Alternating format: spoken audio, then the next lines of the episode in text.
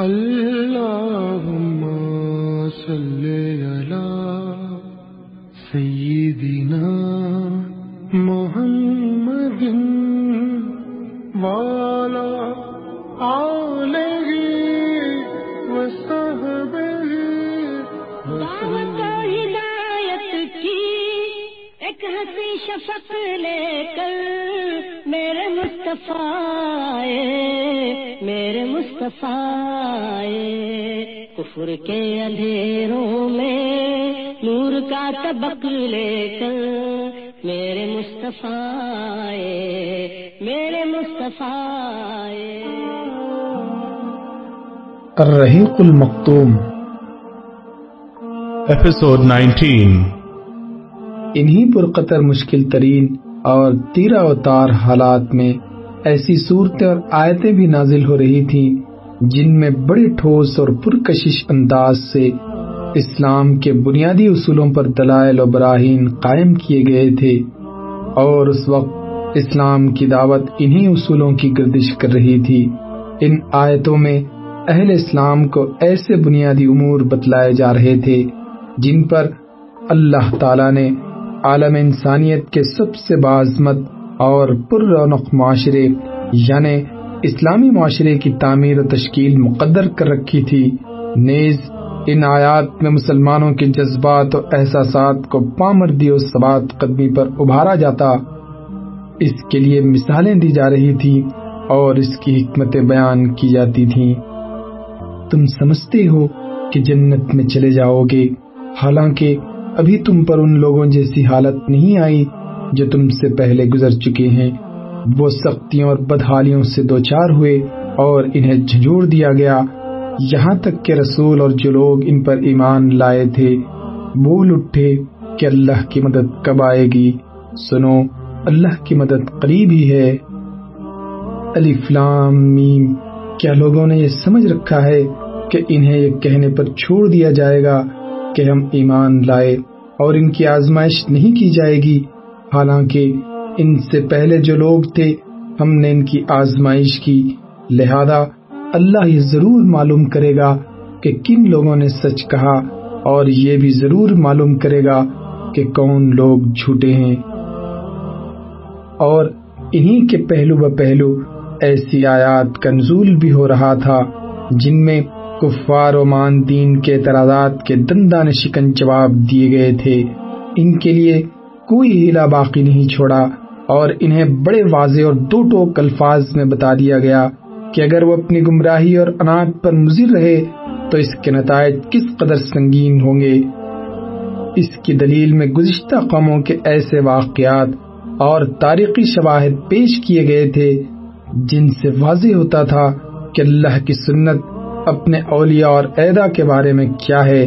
پھر اس ڈراوے کے پہلو ب پہلو لطف و کرم کی باتیں بھی کہی جا رہی تھیں اور افام و تفہیم اور ارشاد و رہنمائی کا حق بھی ادا کیا جا رہا تھا تاکہ بعض آنے والے اپنی کھلی گمراہی سے پاز آ سکیں۔ در حقیقت قرآن مسلمانوں کو ایک دوسری ہی دنیا کی سیر کراتا تھا اور انہیں کائنات کے مشاہد، ربوبیت کے جمال الوحیت کے کمال، رحمت و رافت کے آثار اور لطف رضا کے ایسے ایسے جلوے دکھاتا کہ ان کے جذب و کشش کے آگے کوئی رکاوٹ برقرار ہی نہ رہ سکتی تھی۔ پھر انہی آیات کی طے میں مسلمانوں سے ایسے ایسے کتاب بھی ہوتے تھے جن میں پروردگار کی طرف سے رحمت و رضوان اور دائمی نعمتوں سے بھری ہوئی جنت کی بشارت ہوتی اور ظالم و سرکش دشمنوں اور کافروں کے ان حالات کی تصویر کشی ہوتی کہ وہ رب العالمین کی عدالت میں فیصلے کے لیے کھڑے کیے جائیں گے۔ ان کی بھلائیاں اور نیکیاں ضبط کر لی جائیں گی اور انہیں چہروں کے بل گھسیٹ کر یہ کہتے ہوئے جہنم میں پھینک دیا جائے گا کہ لو جہنم کا لطف اٹھاؤ۔ نمبر چھ، کامیابی کی بشارتیں۔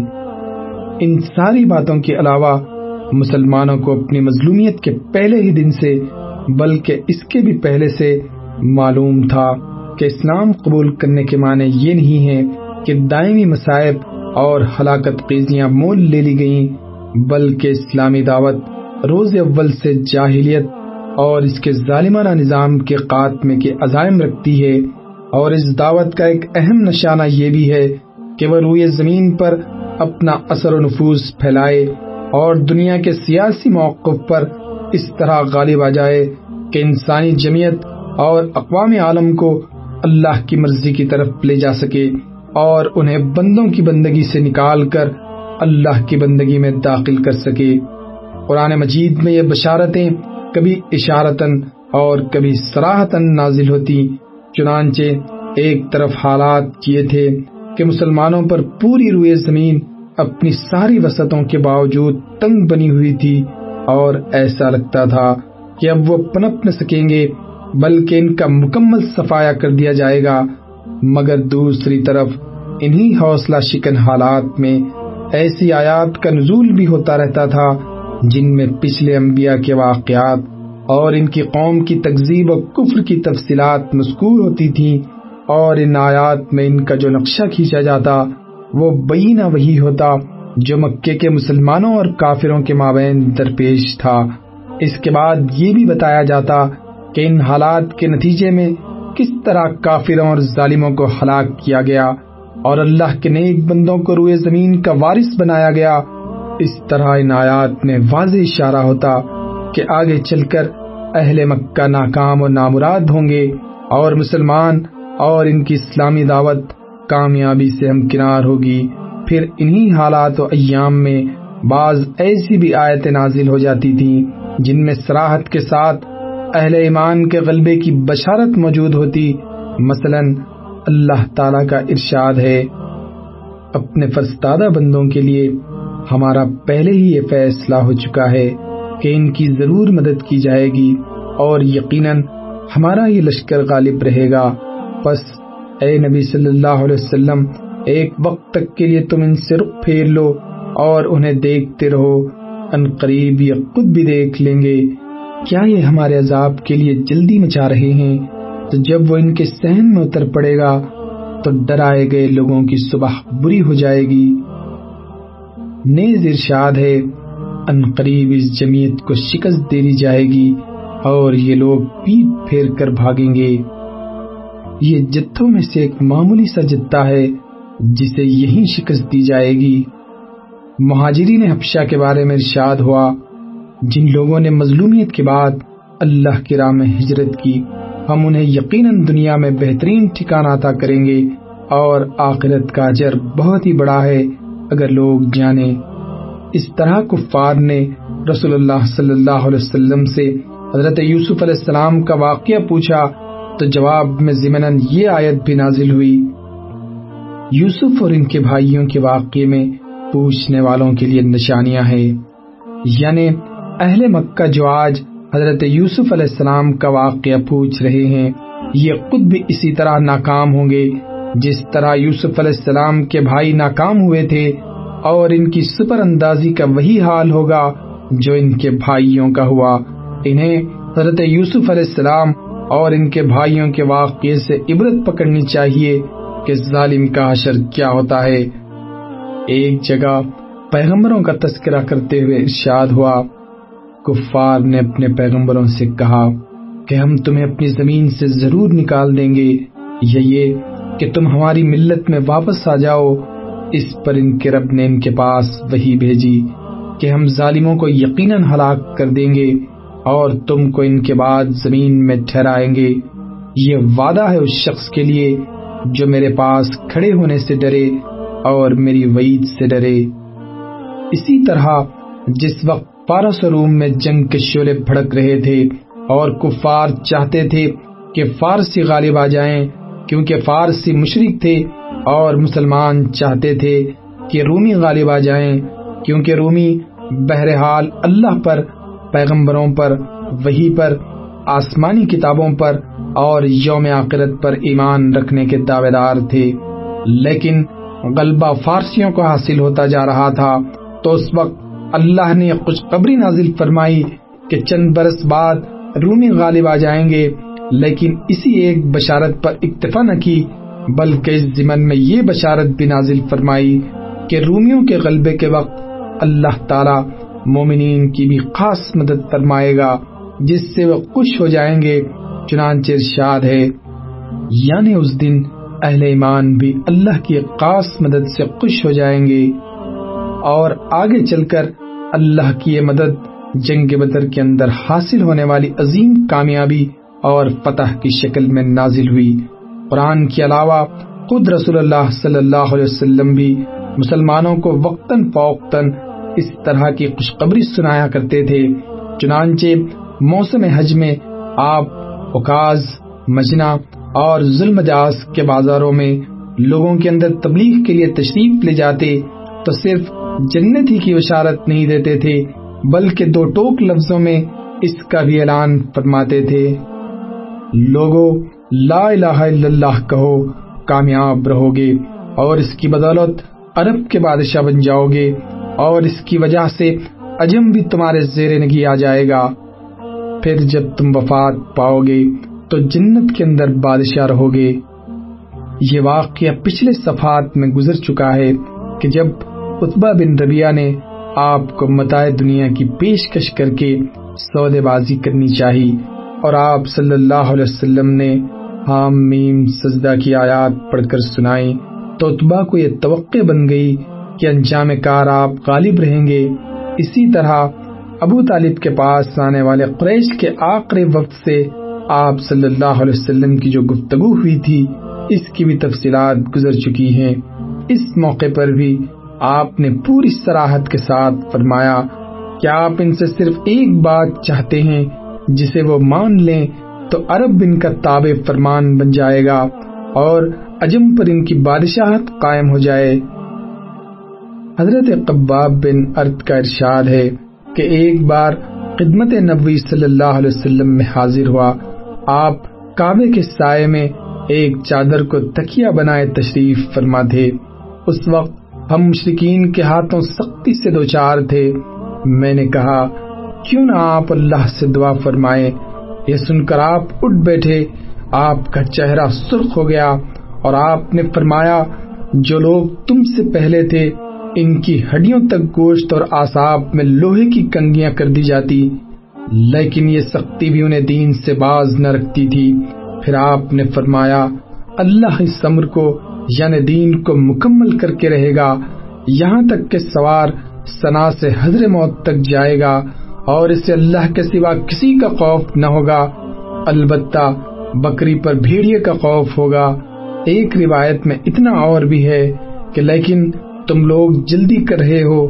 یاد رہے کہ یہ بشارتیں کچھ ڈھکی چھپی نہ تھی بلکہ معروف و مشہور تھی اور مسلمانوں ہی کی طرح کفار بھی ان سے واقف تھے۔ چنانچہ جب اسود بن مطلب اور اس کے رفقا صحابہ کرام کو دیکھتے تو تانا زنی کرتے ہوئے آپس میں کہتے کہ لیجیے، آپ کے پاس روئے زمین کے بارش آ گئے ہیں۔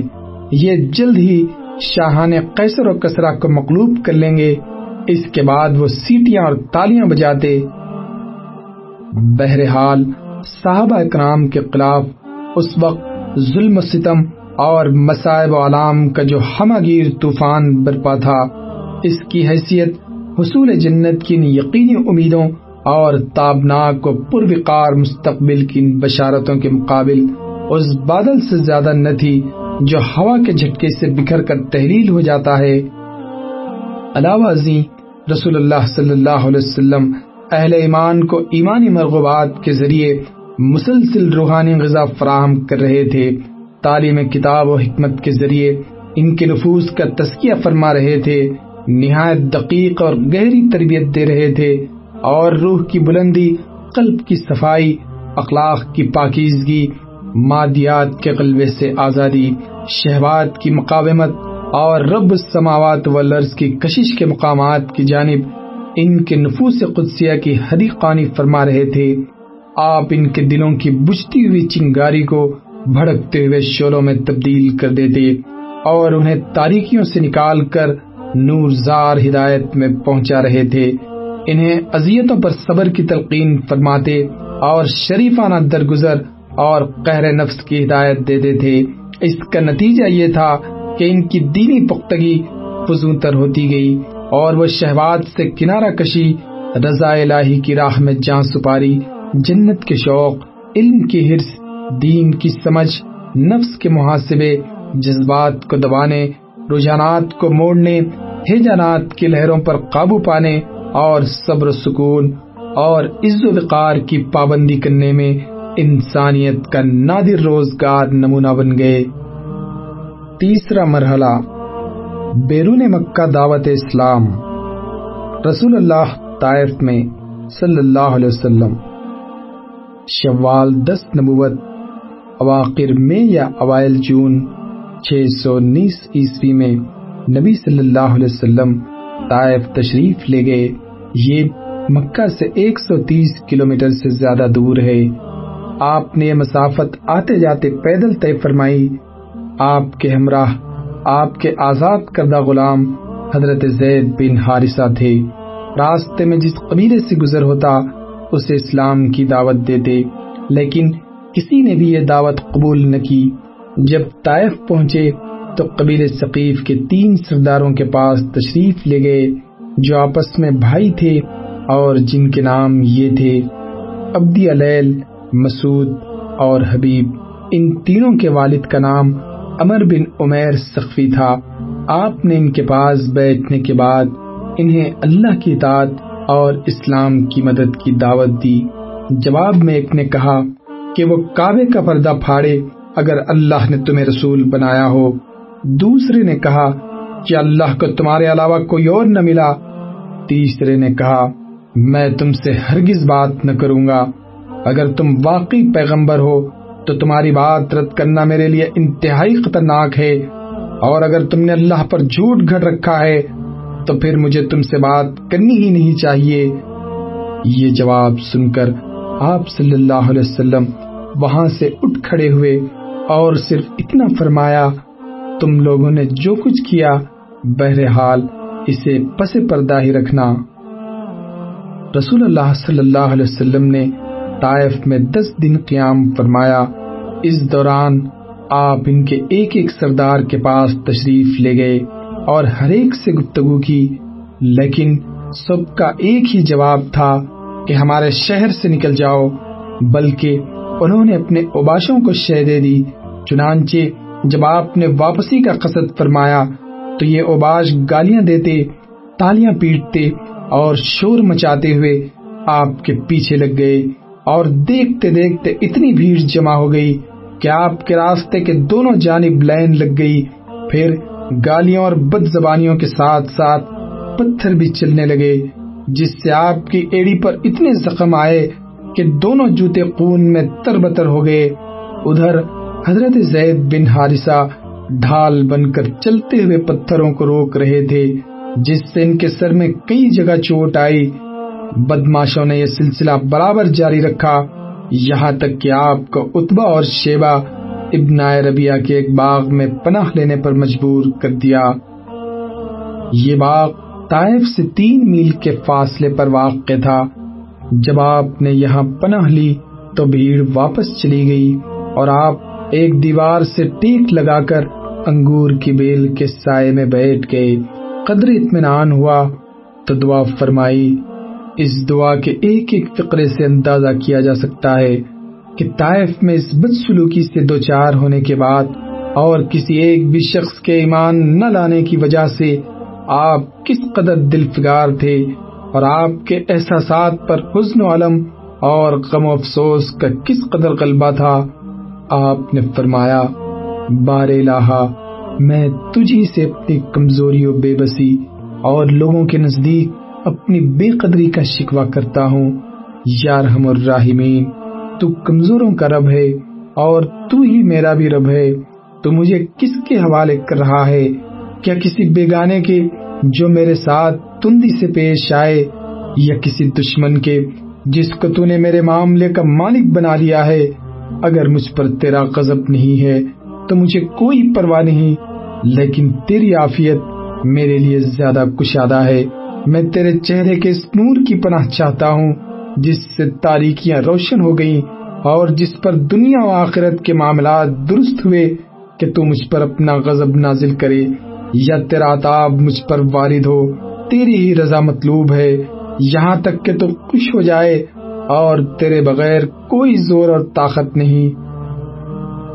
ادھر آپ کو ابن ربیہ نے اس حالت زار میں دیکھا تو ان کے جذب قرابت میں حرکت پیدا ہوئی اور انہوں نے اپنے ایک عیسائی غلام کو، جس کا نام اداس تھا، بلا کر کہا کہ اس انگور سے گچھا لو اور اس شخص کو دے آؤ۔ جب اس نے انگور آپ کی خدمت میں پیش کیا تو آپ نے بسم اللہ کہہ کر ہاتھ بڑھایا اور کھانا شروع کیا۔ اداس نے کہا، یہ جملہ تو اس علاقے کے لوگ نہیں بولتے۔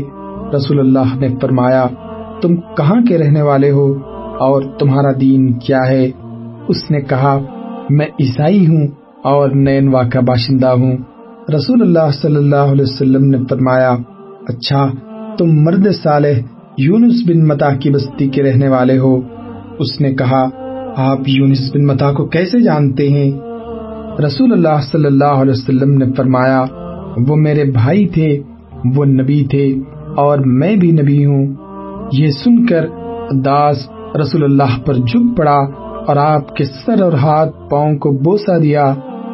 یہ دیکھ کر ربیہ کے دونوں بیٹوں نے آپس میں کہا لو اس شخص نے ہمارے غلام کو بگاڑ دیا۔ اس کے بعد اداس واپس گیا تو دونوں نے اس سے کہا، اجی، یہ کیا معاملہ تھا؟ اس نے کہا، میرے آقا، روئے زمین پر اس شخص سے بہتر کوئی اور نہیں۔ اس نے مجھے ایک ایسی بات بتائی ہے جسے نبی کے سوا کوئی نہیں جانتا۔ ان دونوں نے کہا، دیکھو اداس کہیں یہ شخص تمہیں تمہارے دین سے پھیر نہ دے۔ کیونکہ تمہارا دین اس کے دین سے بہتر ہے۔ قدر ٹھہر کر رسول اللہ صلی اللہ علیہ وسلم باغ سے نکلے تو مکے کی راہ پر چل پڑے۔ غم و علم کی شدت سے طبیعت نڈھال اور دل پاش پاش تھا۔ قرن منازل پہنچے تو اللہ تعالی کے حکم سے حضرت جبرائیل علیہ السلام تشریف لائے۔ ان کے ساتھ پہاڑوں کا فرشتہ بھی تھا۔ وہ آپ سے یہ گزارش کرنے آیا تھا کہ آپ حکم دیں تو وہ اہل طائف کو دو پہاڑوں کے درمیان پیس ڈالے۔ اس واقعے کی تفصیل صحیح بخاری میں حضرت عائشہ رضی اللہ عنہ سے مروی ہے۔ ان کا بیان ہے کہ انہوں نے ایک روز رسول اللہ صلی اللہ علیہ وسلم سے دریافت کیا کہ کیا آپ پر کوئی ایسا دن بھی آیا ہے جو عہد کے دن سے زیادہ سنگین رہا ہو؟ آپ نے فرمایا ہاں تمہاری قوم سے مجھے جن جن مصائب کا سامنا کرنا پڑا، ان میں سب سے سنگین مصیبت وہ تھی جس سے میں گھاٹی کے دن دو چار ہوا۔ جب میں نے اپنے آپ کو عبدی علیل بن عبد کلال کے صاحبزادے پر پیش کیا، مگر اس نے میری بات منظور نہ کی، تو میں غم علم سے نڈھال اپنے رخ پر چل پڑا اور مجھے قرن سالب پہنچ کر ہی افاقہ ہوا۔ مگر اس نے میری بات منظور نہ کی تو میں غم علم سے نڈھال اپنے رخ پر چل پڑا اور مجھے قرن سالب پہنچ کر ہی افاقہ ہوا۔ وہاں میں نے سر اٹھایا۔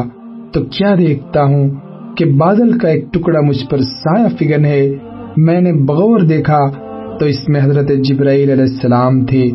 انہوں نے مجھے پکار کر کہا، آپ کی قوم نے آپ سے جو بات کہی، اللہ نے اسے سن لیا ہے۔ اب اس نے آپ کے پاس پہاڑوں کا فرشتہ بھیجا ہے تاکہ آپ ان کے بارے میں اسے جو حکم چاہیں دیں۔ اس کے بعد پہاڑوں کے فرشتے نے مجھے آواز دی اور سلام کرنے کے بعد کہا، اے محمد، بات یہی ہے، آپ جو چاہیں، اگر چاہیں کہ میں انہیں دو پہاڑوں کے درمیان کچل دوں تو ایسا ہی ہوگا۔ نبی صلی اللہ علیہ وسلم نے فرمایا، نہیں بلکہ مجھے امید ہے کہ اللہ عز و جل ان کی پشت سے ایسی نسل پیدا کرے گا جو صرف ایک اللہ کی عبادت کرے گی اور اس کے ساتھ کسی چیز کو شریک نہ ٹھہرائے گی۔ رسول اللہ صلی اللہ علیہ وسلم کے اس جواب میں آپ کی یگانہ روزگار شخصیت اور ناقابل ادراک گہرائی رکھنے والے اخلاق عظیمہ کے جلوے دیکھے جا سکتے ہیں۔ بہرحال اب سات آسمانوں کے اوپر سے آنے والی اس غیبی مدد کی وجہ سے آپ کا دل مطمئن ہو گیا اور غم و علم کے بادل چھٹ گئے۔ چنانچہ آپ نے مکے کی راہ پر مزید پیش قدمی فرمائی اور وادی نقلہ میں جا فروکش ہوئے۔ یہاں دو جگہیں قیام کے لائق ہیں، ایک السیل الکبیر اور دوسرے زیما، کیونکہ دونوں ہی جگہ پانی اور شادابی موجود ہے۔ لیکن کسی موقع سے یہ پتا نہیں چل سکا کہ آپ نے ان میں سے کس جگہ قیام فرمایا۔ وادی نقلہ میں آپ کا قیام چند دن رہا۔ اس دوران اللہ تعالیٰ نے آپ کے پاس جنوں کی ایک جماعت بھیجی، جس کا ذکر قرآن مجید میں دو جگہ آیا۔ ایک سورت الاحقاف میں، دوسرے سور جن میں۔ سورت الاحقاف کی آیات یہ ہیں۔ اور جبکہ ہم نے آپ کی طرف جنوں کے ایک گروہ کو پھیرا کہ وہ قرآن سنے تو جب وہ قرآن کی جگہ پہنچے تو انہوں نے آپس میں کہا، چپ ہو جاؤ۔ پھر جب اس کی تلاوت پوری کی جا چکی تو وہ اپنی قوم کی طرف عذاب الہی سے ڈرانے والے بن کر پلٹے۔ انہوں نے کہا، اے ہماری قوم، ہم نے کتاب سنی ہے جو موسا کے بعد نازل کی گئی۔ اپنے سے پہلے کی تصدیق کرنے والی ہے۔ حق اور راہ راست کی طرف رہنمائی کرتی ہے۔ اے ہماری قوم اللہ کے دائی کی بات مان لو اور اس پر ایمان لے آؤ، اللہ تمہارے گناہ بخش دے گا اور تمہیں دردناک عذاب سے بچائے گا۔ سورج جن کی آیات یہ ہیں۔ آپ کہہ دیں، میری طرف یہ وہی کی گئی ہے کہ جنوں کی ایک جماعت نے قرآن سنا اور باہم کہا کہ ہم نے ایک عجیب قرآن سنا ہے جو راہ راست کی طرف رہنمائی کرتا ہے۔ ہم اس پر ایمان لائے ہیں۔ اور ہم اپنے رب کے ساتھ کسی کو ہرگز شریک نہیں کر سکتے۔ یہ آیات جو اس واقعے کے بیان کے سلسلے میں نازل ہوئی ان کی سیاق و سباق سے معلوم ہوتا ہے کہ نبی صلی اللہ علیہ وسلم کو ابتدان جنوں کی اس جماعت کی آمد کا علم نہ ہو سکا، بلکہ جب ان آیات کے ذریعے اللہ تعالی کی طرف سے آپ کو اطلاع دی گئی، تب آپ واقف ہو سکے۔ یہ بھی معلوم ہوتا ہے کہ جنوں کی یہ آمد پہلی بار ہوئی تھی اور احادیث سے پتہ چلتا ہے کہ اس کے بعد ان کی آمد و رفت ہوتی رہی۔ جنوں کی آمد اور قبول اسلام کا واقعہ در حقیقت اللہ تعالی کی جانب سے دوسری مدد تھی، جو اس نے اپنے غیب مقنون کے خزانے سے اپنے اس لشکر کے ذریعے فرمائی تھی، جس کا علم اللہ کے سوا کسی کو نہیں۔ پھر اس واقعے کے تعلق سے جو آیات نازل ہوئی ان کے بیچ میں نبی صلی اللہ علیہ وسلم کی دعوت کی کامیابی کی بشارتیں بھی ہیں اور اس بات کی وضاحت بھی کہ کائنات کی کوئی بھی طاقت اس دعوت کی کامیابی کی راہ میں حائل نہیں ہو سکتی۔ چنانچہ ارشاد ہے، جو اللہ کی دائی کی دعوت قبول نہ کرے، وہ زمین میں بے بس نہیں کر سکتا۔ اور اللہ کے سوا اس کا کوئی کارساز ہے بھی نہیں۔ اور ایسے لوگ کھلی ہوئی گمراہی میں ہیں۔ ہماری سمجھ میں آ گیا ہے کہ ہم اللہ کو زمین میں بے بس نہیں کر سکتے اور نہ ہم بھاگ کر ہی سے آجز کر سکتے ہیں۔ اس نصرت اور ان بشارتوں کے سامنے غم و علم اور حزن و مایوسی کے وہ سارے بادل چھٹ گئے جو طائب سے نکلتے وقت گالیاں اور تالیاں سننے اور پتھر کھانے کی وجہ سے آپ پر چھائے تھے۔ آپ نے عزم مسمم فرما لیا کہ اب مکہ پلٹنا ہے اور نئے سرے سے دعوت اسلام اور تبلیغ رسالت کے کام میں چستی اور گرم جوشی کے ساتھ لگ جانا ہے۔ یہی موقع تھا جب حضرت زید بن حارثہ نے آپ سے عرض کی کہ آپ مکہ کیسے جائیں گے، جبکہ وہاں کے باشندوں یعنی قریش نے آپ کو نکال دیا ہے۔ اور جواب میں آپ نے فرمایا، اے زید، تم جو حالت دیکھ رہے ہو، اللہ تعالی اس سے کشادگی اور نجات کی کوئی راہ ضرور بنائے گا۔ اللہ یقیناً اپنے دین کی مدد کرے گا اور اپنے نبی کو غالب فرمائے گا۔ آقا رسول اللہ صلی اللہ علیہ وسلم وہاں سے روانہ ہوئے اور مکے کے قریب پہنچ کر کوہ ہرا کے دامن میں ٹھہر گئے۔ پھر خدا کی ایک آدمی کے ذریعے اقنس بن شریح کو یہ پیغام بھیجا کہ وہ آپ کو پناہ دے دے، مگر اقنس نے کہہ کر معذرت کر دی کہ میں حلیف ہوں۔ اور حلیف پناہ دینے کا اختیار نہیں رکھتا۔ اس کے بعد آپ نے سہل بن امر کے پاس یہی پیغام بھیجا، مگر اس نے بھی یہ کہہ کر معذرت کر دی کہ بنی عامر کی دی ہوئی پناہ بنو کاب پر لاگو نہیں ہوتی۔ اس کے بعد آپ نے متام بن علی کے پاس پیغام بھیجا۔ متام نے کہا ہاں اور پھر ہتھیار پہن کر اپنے بیٹوں اور قوم کے لوگوں کو بلایا۔ اور کہا، تم لوگ ہتھیار باندھ کر کانے کعبہ کے گوشوں پر جمع ہو جاؤ، کیونکہ میں نے محمد کو پناہ دے دی ہے۔ اس کے بعد متام نے رسول اللہ کے پاس پیغام بھیجا کہ مکے کے اندر آ جاؤ۔ آپ پیغام پانے کے بعد حضرت زید بن حارثہ کو ہمراہ لے کر مکہ تشریف لائے اور مسجد حرام میں داخل ہو گئے۔ اس کے بعد مدام بن عدی نے اپنی سواری پر کھڑے ہو کر اعلان کیا کہ قریش کے لوگوں، میں نے محمد کو پناہ دے دی ہے، صلی اللہ علیہ وسلم۔ اب اسے کوئی نہ چھڑے ادھر رسول اللہ صلی اللہ علیہ وسلم سیدھے حضر اسود کے پاس پہنچے۔ اسے چوما، پھر دو رکت نماز پڑھی اور اپنے گھر کو پلٹ آئے۔ اس دوران متام بن ادی اور ان کے لڑکوں نے ہتھیار بند ہو کر آپ کے ارد گرد حلقہ باندھے رکھا، تاکہ آپ اپنے مکان کے اندر تشریف لے گئے۔ کہا جاتا ہے کہ اس موقع پر ابو جہل نے متام سے پوچھا تھا کہ تم نے پناہ دی ہے یا پیروکار مسلمان بن گئے ہو؟ اور متام نے جواب دیا تھا کہ پناہ دی ہے۔ اور اس جواب کو سن کر ابو جہل نے کہا تھا کہ جسے تم نے پناہ دی، اسے ہم نے بھی پناہ دی۔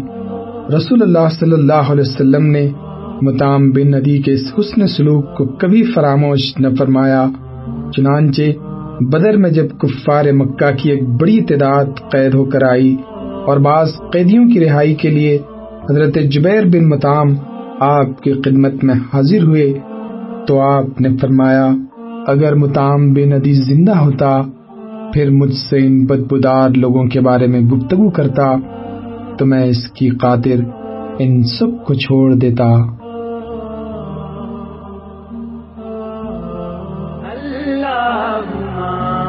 اللہ محمد